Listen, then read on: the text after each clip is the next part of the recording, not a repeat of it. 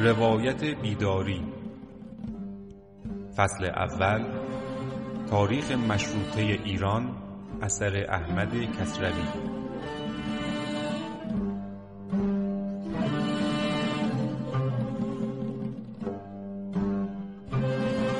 درود. من امیر مبارکی هستم و این 24 مین قسمت از پادکست روایت بیداری هست که در اون به خانش کتاب تاریخ مشروطه ایران اثر احمد کسروی می‌پردازیم. آقا تو قسمت گذشته چه اتفاقایی افتاد؟ وحشتناک چه گفتگوهایی شد چه پرحرارت و چقدر آگاهی دهنده.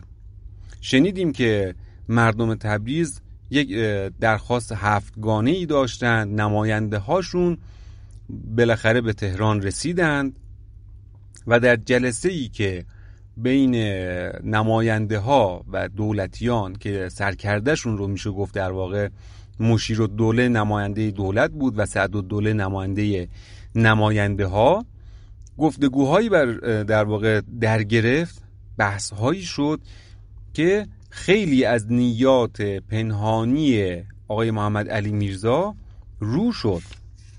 و جالبه که اصلا اسم این بخش از کتاب همین بود دیگه. بی پرده شدن اندیشه های محمد علی میرزا. یعنی تو این گفتگوها دیگه چیزی برای پنهان کردن نماند. برای چی؟ برای که صحبت به جایی رسید که مشیر دوله گفت آقا شما چی کار دارین که اصلا ما چند تا وزیر داریم؟ شما میگه آقا چند تا وزیر به ما بگو که پاسخگو باشن. این نه تا وزیر هشت تا وزیر بیا بگیر برو خیرشو ببینی. چیکار داریم آقا؟ مثلا 50 تا وزیر در سایه داریم و نمی‌دونم وزیر لقبی داریم و تشریفاتی داریم. از اون سعد دوله گفت که آقا چه وضعی؟ اصلا همچی چیزی. ما مشروطه دولت مشروطه تعداد وزرا باید مشخص باشه همون هم باید پاسخگو باشن. مشیر دوله گفت اصلا کی گفتم شما مشروطه دادیم مشروطه چیه؟ برو آقا شما برو نمایندی فقط قانون وضع کن. دیگه دعوا بالا گرفت. سعد دوله گفت شما به ما مشروطه ندید ما مشروطه داریم. برادر اصلا ما مشروطه هستیم. کی گفته شما می‌خوای مشروطه به ما بدی از ما بگیری؟ خلاصه همه چیز رو شد. دیدن نه اصلا داستان چیز دیگه ایه اصلا محمد علی شاه که در واقع داره از دهان مشیر دوله حرفاش میاد بیرون کمر بسته که این مشروطه رو واقعا نابود بکنه. این هستش که دیگه نماینده تبریز بلند شد آقا آب پاک ول کن ما می‌دونیم چی شد داستان. بذار ما بریم به این مردم تبریز که الان توی تلگراف خونه جمع شدن بگیم داستان چیه. بگیم آقا اصلا قرار بر... اصلا مشروطه قرار گرفته بشه. قرار ما اینجا یک چوب سفید باشیم هیچ هیچ کاره باشیم مترسک باشیم. که مشیر و دوله سعی کرد با سیاست و نرمی خود جمع کنه. بگه حالا بابا اینا رو بنویسید من به شاه میگم. خرید زمان خرید. و در واقع شاه هم باز هم جواب نداد. برسیم به کتاب.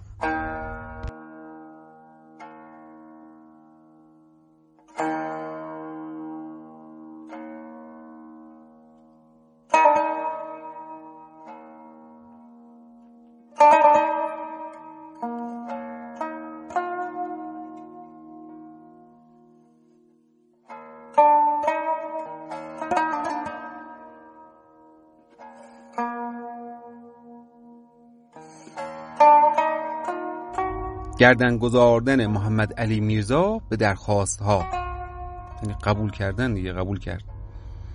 روز یک شنبه باز بامداد مجلس برپا گردید. باز مجلس نهانی می بود. ولی چون تهرانیان در حیات و آن پیرامون ها انبوه شده بودند و سخت بیتابی می نمودند پروای نهانی بودن نشست را نکرده به درون رفتند و با نمایندگان در شور و سهش همبازی می نمودند. چه مجلسیان و چی دیگران پاسخ دربار را می بیوسیدند و پیاپی فرستاده به نزد مشیر و دوله فرستاده می پرسیدند. این همون انتظار جواب دولت دیگه. یادتون باشه تو اپیزود گفتیم که اپیزود گذشته که دعوا به جایی رسید که مشیر دوله گفت آقا ما اصلا این در این چیزایی که شما داریم میگین رو بفرستیم خود شاه جواب بده منتظر جوابن در واقع هنگام نیم روز چون دو سید و دیگران می‌خواستند به خانه خود روند مجلسیان نگذاردند و خواهش کردند که در مجلس بمانند و از اینجا پیداست که بیم نیز می داشتند. پس از نیم روز حاجی مخبر السلطنه آمد و نوشته از مشیر دوله آورد که او را برای گفتگو با مجلسیان نماینده گردانیده بود. به سخن آغاز کردند. نماینده دولت مشروطه را نمیپذیرفت و می‌گفت این کلمه غلط است. و در میان سخن میفهمانید که این را نخواهید و هر چیز دیگری می‌خواهید بخواهید. مجلسیان پاسخهای سختی دادند. رفت که دوباره پاسخ بیاورد و هنگام شام بود که آمد و چنین پیام آورد. شاه میفرماید که با همه محظورات ازل موسی و نوز و پریم آنها را معزول کردیم. لفظ مشروطه را هم مشروعه می کنیم ما دولت اسلام هستیم و سلطنت مشروعه باشد. مجلسیان باز براشفتند و به هیاهوی سختی برخواستند و آشکار پاسخ دادند که جز از مشروطه نام دیگری نخواهیم پذیرفت. در تبریز امروز همچنان بازارها بسته و مردم در تلگراف خانه و آن پیرامونها می بودند و باز شور و خروش می رفت.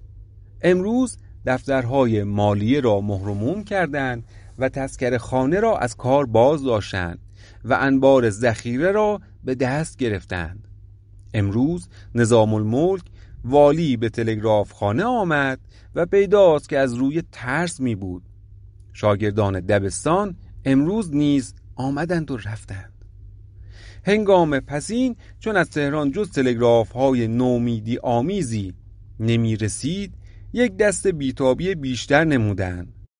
شاد روان شیخ سلیم روی پنجره ایستاده با سخنانی به آرام گردانیدن آنان کوشید و چنین گفت انشاءالله تا فردا جواب می‌رسد. اگر خدا نکرده مقصودمان حاصل نشود خواهیم گفت کلمه ای را که می‌دانیم. پنج ساعت از شب دوشنبه میگذشت که از تهران تلگراف نمایندگان درباره برداشته شدن نوز و پریم رسید و مردم اندک آرام گردیده و پراکنده شدند. روز دوشنبه 21 بهمن باز از بامداد مجلس برپا گردید. باز حاجی مخبر و سلطنه آمد و این بار چنین عنوان کرد. دیروز معمور به گفتن بودم امروز معمور به شنیدن هستم ولی من باب خیرخواهی عرض می کنم که مشروط بودن دولت ایران صلاح نیست.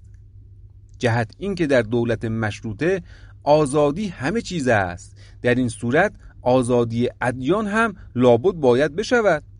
آنهایی که در میان ما عددشان کم نیست ما آنها را نمی‌شناسیم. آن وقت دستاویز می کنند که ما را آزادی باید و در هیچ مواقع مانع نباید شد و ضرر این بر اسلام است. این سخنان را به او سپرده بودند که بیاید و بگوید و باشد که از این راه دو تیرگی به میان مجلسیان افتد. ولی چه دو سید و علما و چه دیگران همگی ناخشنودی نمودند و درخواستهای خود پافشاری نشان دادند.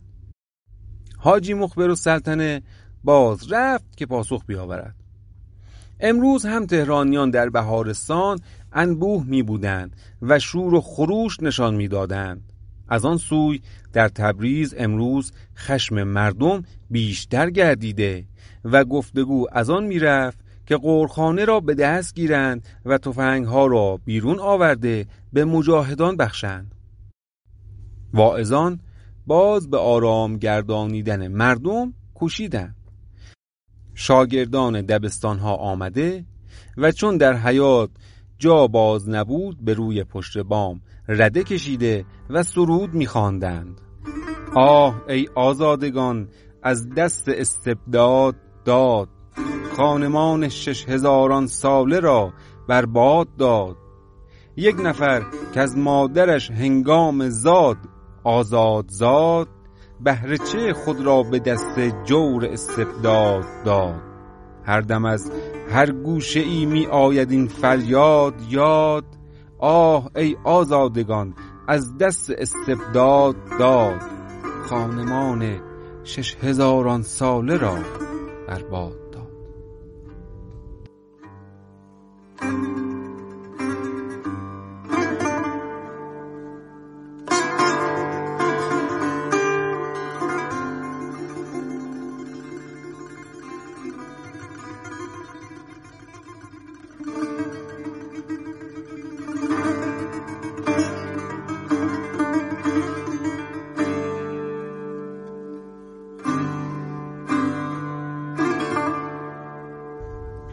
هنگام پسین از نمایندگان تلگراف آمد که به دلداری کوشیده و چنین نوشته بودند. همه مردم ایران با شما هم آوازند. از بامداد در مجلس بودیم. انشالله تا دو ساعت از شب رفته نتیجه عمل معلوم می شود به هر قسم است شورش اهالی را ساکت کنید. بدین سان روز میگذشت. آنان در دارالشورا و اینان در تلگراف خانه چشم به راه پاسخ دربار می دوختن. در این میان کسانی از نیکخواهان به میانجیگری میکوشیدند. یکی از آنان عزدالملک سرئیل قاجار می بود که همراه حاجی مخبر السلطنه به دربار می‌رفت و به جلوگیری از محمد علی میرزا میکوشید. محمد علی میرزا خود را در تهنگنا می‌دید. و از آن سوی نمی توانست گردن به مشروط گذارد. این بود در پاسخ دو دل می ایستاد. ولی چون فشار تبریز ساعت به ساعت فزونتر می گردید ناگزیر شد پاسخ دهد و گردن به خواست توده گذارد و خواه و ناخواه دست خطی بیرون داد.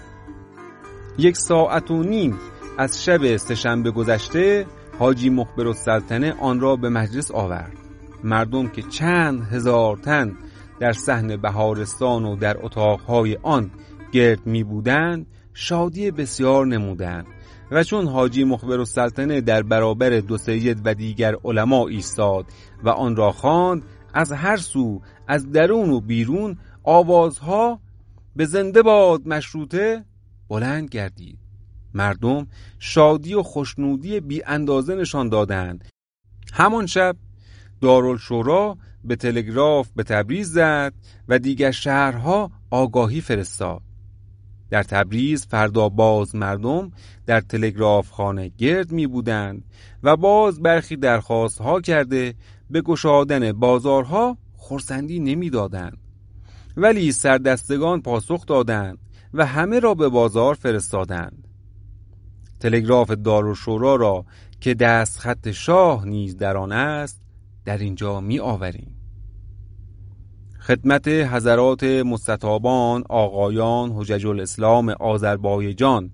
ادام الله توفیقاتهم و انجمن محترم ملی به حمدالله و منه که توفیقات الهی و همت ابنای وطن خصوصا اهالی با غیرت آذربایجان در تکمیل نواقص قانون اساسی استحکام مشروطیت لفظن و معنن دست خط جهان مطاع ملوکانه شرف سنوح بخشید جا دارد مجلس به عموم ابنای وطن بگوید الیوم اکملتو لکم دینکم. عین دست خط همایونی زیلن مخابره می شود جناب اشرف صدر اعظم سابق هم دست خط فرموده بودیم که نیات مقدسه ما در توجه به اجراع اصول قوانین اساسی که امضای آن را خودمان از شاهنشاه مرحوم انار الله برهانه گرفتیم بیش از آن است که ملت بتوانند تصور کنند و این بدیهی است از همان روز که فرمان شاهنشاه مبرور انار الله برهانه شرف صدور یافت و امر به تأسیس مجلس شورای ملی شد. دولت ایران در اداد دول مشروطه صاحب کنستیتوسیون به شمار می آمد. منتها ملاحظه ای که دولت داشته این بوده است که قوانین لازم برای انتظام وزارتخانه ها و دوایر حکومتی و مجالس بلدی مطابق شرع محمدی صلی الله علیه و آله نوشته آن وقت به موقع اجرا گذارده شود. عین این دست خط ما را برای جنابان مستطابان حجج الاسلام سلم الله تعالی و مجلس شورای ملی ابلاغ نمایند. 27 زی حجت الحرام 1324 برای نوشتن دنباله قانون اساسی از مجلس سعد و دوله و تقیزاده و مشار الملک و حاجی امین و زر و حاجی سید نصرالله و مستشار الدوله را برگزیدند و خواهیم دید که چه نتیجه پدید آمد. اما نوز و پریم به آسانی نمی‌خواستند از میان بروند. و این را باور نمی‌کردند که ایران دیگر شده و یک نیرویی به نام آزادی خواهان پدید آمده که بدخواهان را بر نمیتابد. آنان را چون برداشتند یک تن دیگر از بلژیکیان به نام کینه به جای نوز نشست که مدیر گمرک و خود در زیر دست نوز می بود و همان رفتار او را می نمود نوز نیز از دادن حساب خودداری نشان می‌داد و چون این گفته می‌شد پاره نوشته های اداره را که به زیان خود دیده درآورده و آتش زده. از آن سوی لاورس که تبریزیان بند کردن او را خواسته و شاه نیز پذیرفته بود بند نگردیده و از ایران روانه شده بود. یعنی فرار کرده بود. اول از همه بگم اگر کمی در واقع تمرکز شاید خیلی صد درصدی نیستی خورده بعضی جاها در میره خانش. به خاطر که در این لحظه که دارم پادکست رو می‌خونم سراپا خیس هستم از گرما و قبلا هم گفتم واقعا این درست کردن این داستان خیلی سخته. چون اگر بخوایم هواکشی اینجا بذاریم صدای فن قطعا میاد. چون ما امکاناتی نداریم دیگه. هزینه ای نمی‌تونیم بکنیم که استدیوی استاندارد داشته باشیم.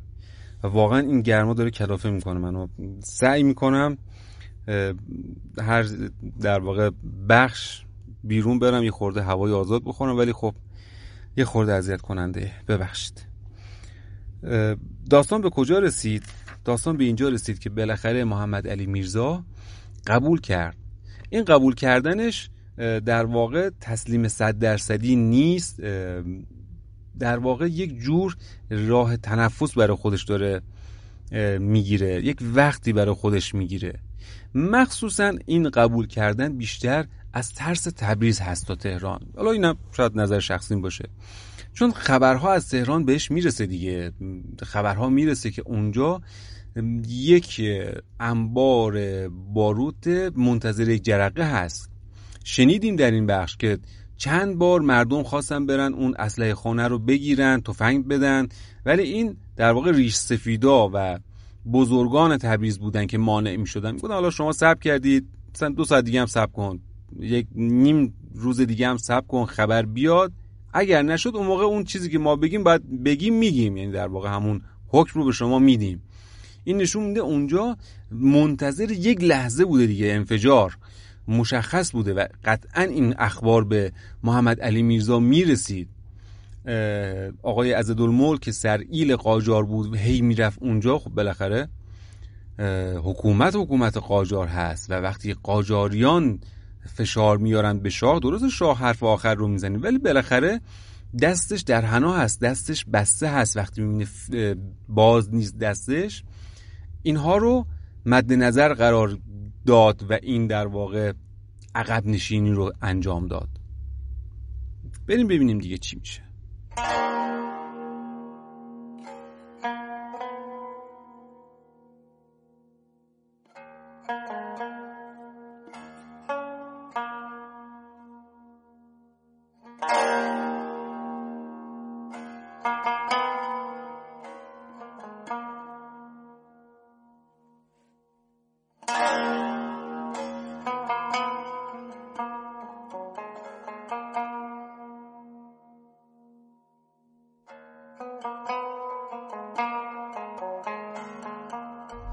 نخستین دسته ای که از توده جدا گردیدند بدین سان شورش پس از شش روز به پایان رسید اما نتیجه های آن.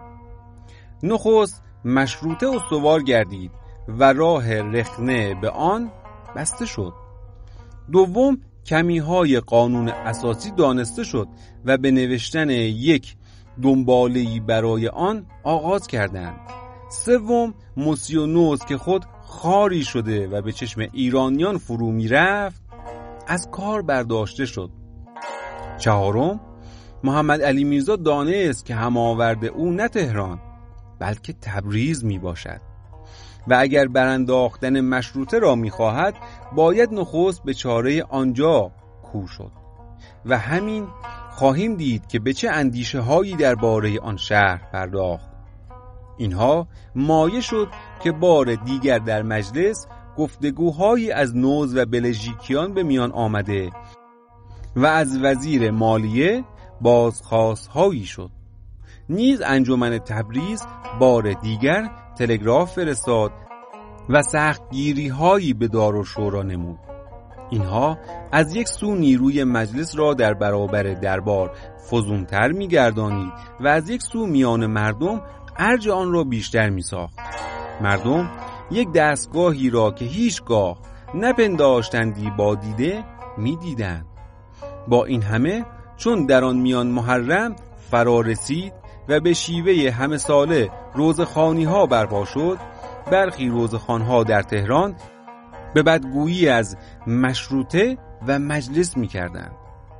یکی از آنان سید اکبر شاه بود که از دیرگاهی خود را بدخواه دو سید گردانیده بود و این زمان گستاخ گردیده از مجلس و مشروطه هم بد می گفت چنان که نوشته ایم در آغاز کوشش های دو سید این یکی از پیرامونیان آنان می بود و در کوچیدن به عبدالعظیم همراهی نمود و یک ماه که در آنجا درنگ داشتند این با حاجی شیخ محمد هر روز به منبر رفتندی و مردم را سرگرم داشتندی.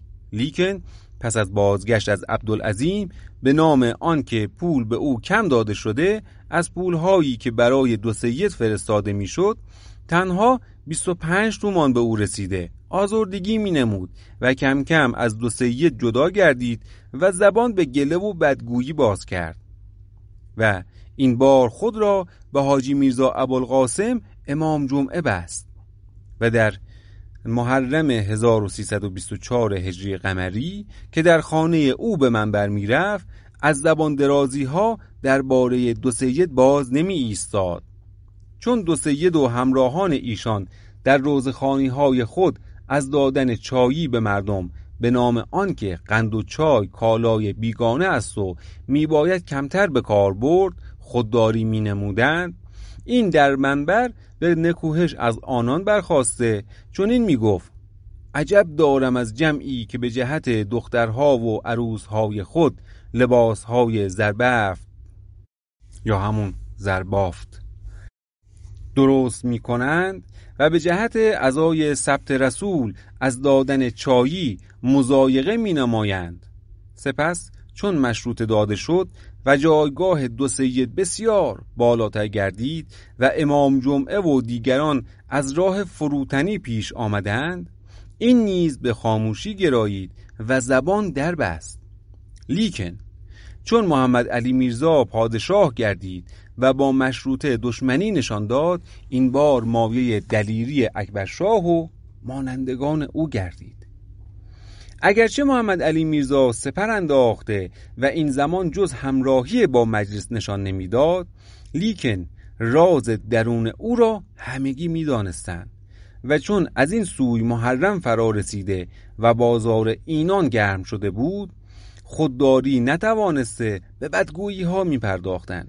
به ویژه در جایی که دارنده خانه از بدخواهان مشروطه می بود که گستاخی بیشتر می کردند منظور خانه امام جمعه تهران هستش که می‌دونیم از ابتدای از ابتدای کتاب اصلا اون داستان کوچیدن در واقع علما و کوشندگان به عبدالعظیم رو اگه یادتون باشه در اپیزودهای سوم یا چهارم بود که یعنی اوایل کتاب یکی از علتهای اصلش همین آقای امام جمعه بود دیگه.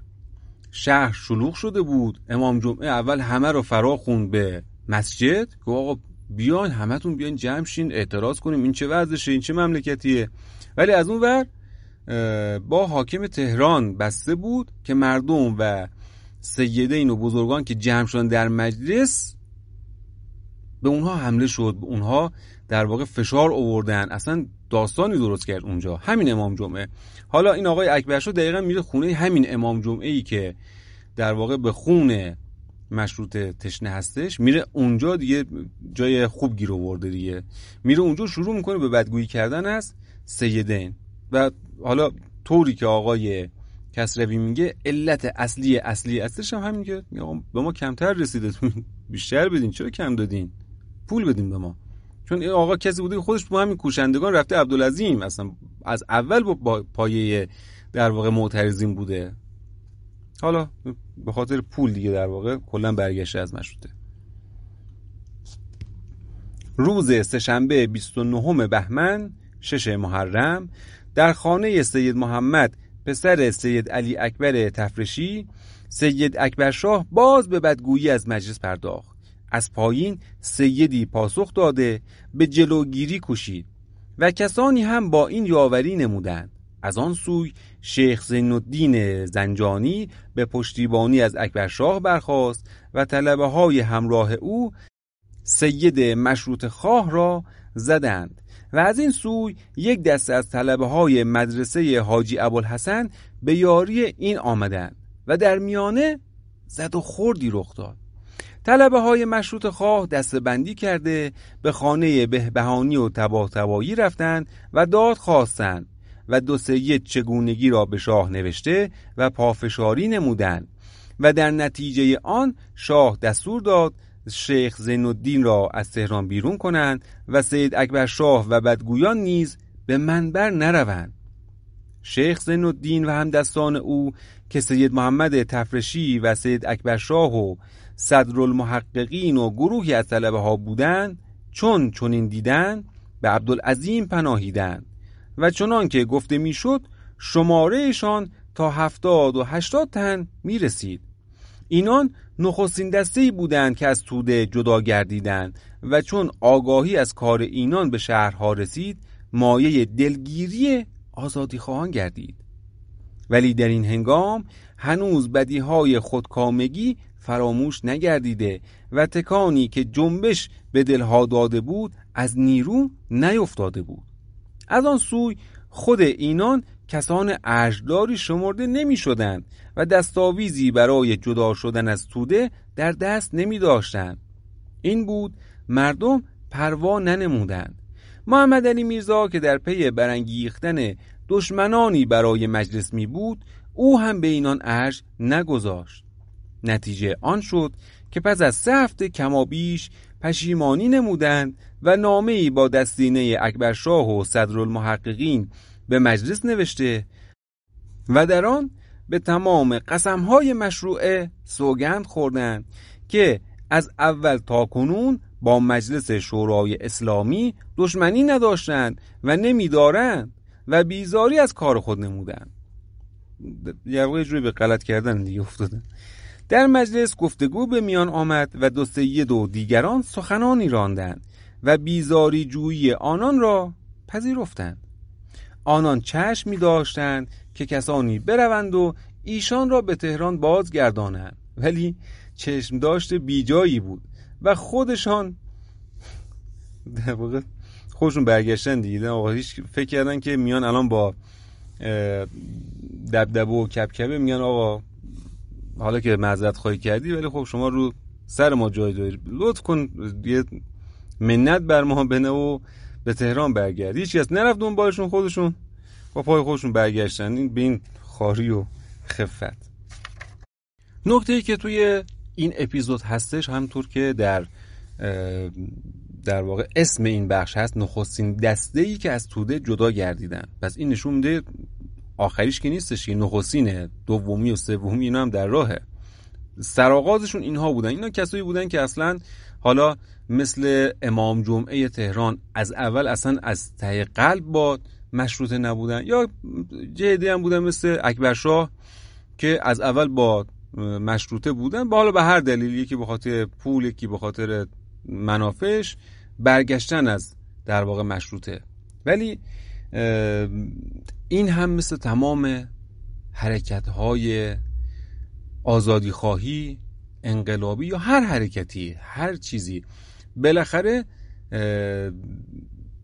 جدا خواهند شد یک ای در منسجم ترین در واقع گروه ها هم که نگاه بکنیم ما در انقلاب روسیه هم داشتیم. از انقلاب روسیه که از ابتدا در واقع یک گروه یک کودتای در اون حزبی کرد دیگه. یعنی از ابتدا هم اونجوری نبود که همه یک دست باشن. یه عده راست بودن یه عده چپ بودن یه عده دو آتیشه بودن که لنین آدم دو آتیشه بود که همه چیز رو در واقع دیکتاتوری پرولتاریا رو محق می‌دونست.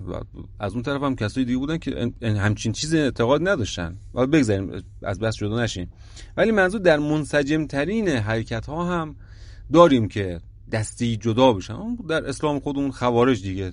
از دل خود در واقع اسلام پیدایش پیدا میشن و جدا میشن اون حرکت. اما نکته مهم اینه که اینجا سرآغاز جدا شدن یه عده هستش. و همین راه رو باز می‌کنه دیگه. یعنی شما بالاخره و اون تلسم انسجام وقتی شکسته بشه دیگه دلیل پشتش بعدا مهم نیست. اول شاید مهم باشه؟ حالا اینجا هم آقای کسری میگه اینا اصلا آدم خیلی بزرگی هم نبودن. اونقدر حتی اونقدر بزرگ نبودن که حتی با اینکه همراه و هم فکر محمد علی شاه هستن محمد علی شاه پشتشون خالی می‌کنه یعنی به محض اینکه سید میگن آقا اینا اینجوری میگه آقا اینا رو تبعید کنیم برن بیرون.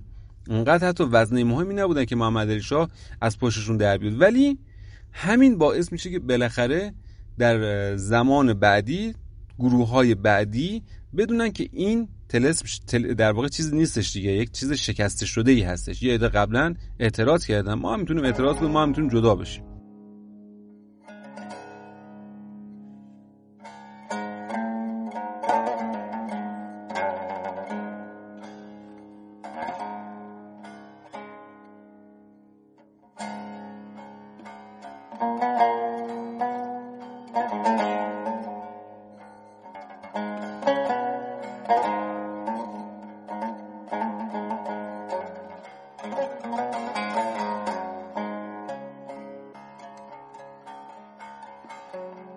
این پایان قسمت 24 از پادکست روایت بیداری بود. امیدوارم این داستان برق و برق رفتن و اینها حل بشه دیگه. یعنی قشنگ مشخصه. من خداحافظی می‌تونم میگم خداحافظ. فقط سری از این انبارک برم بیرون.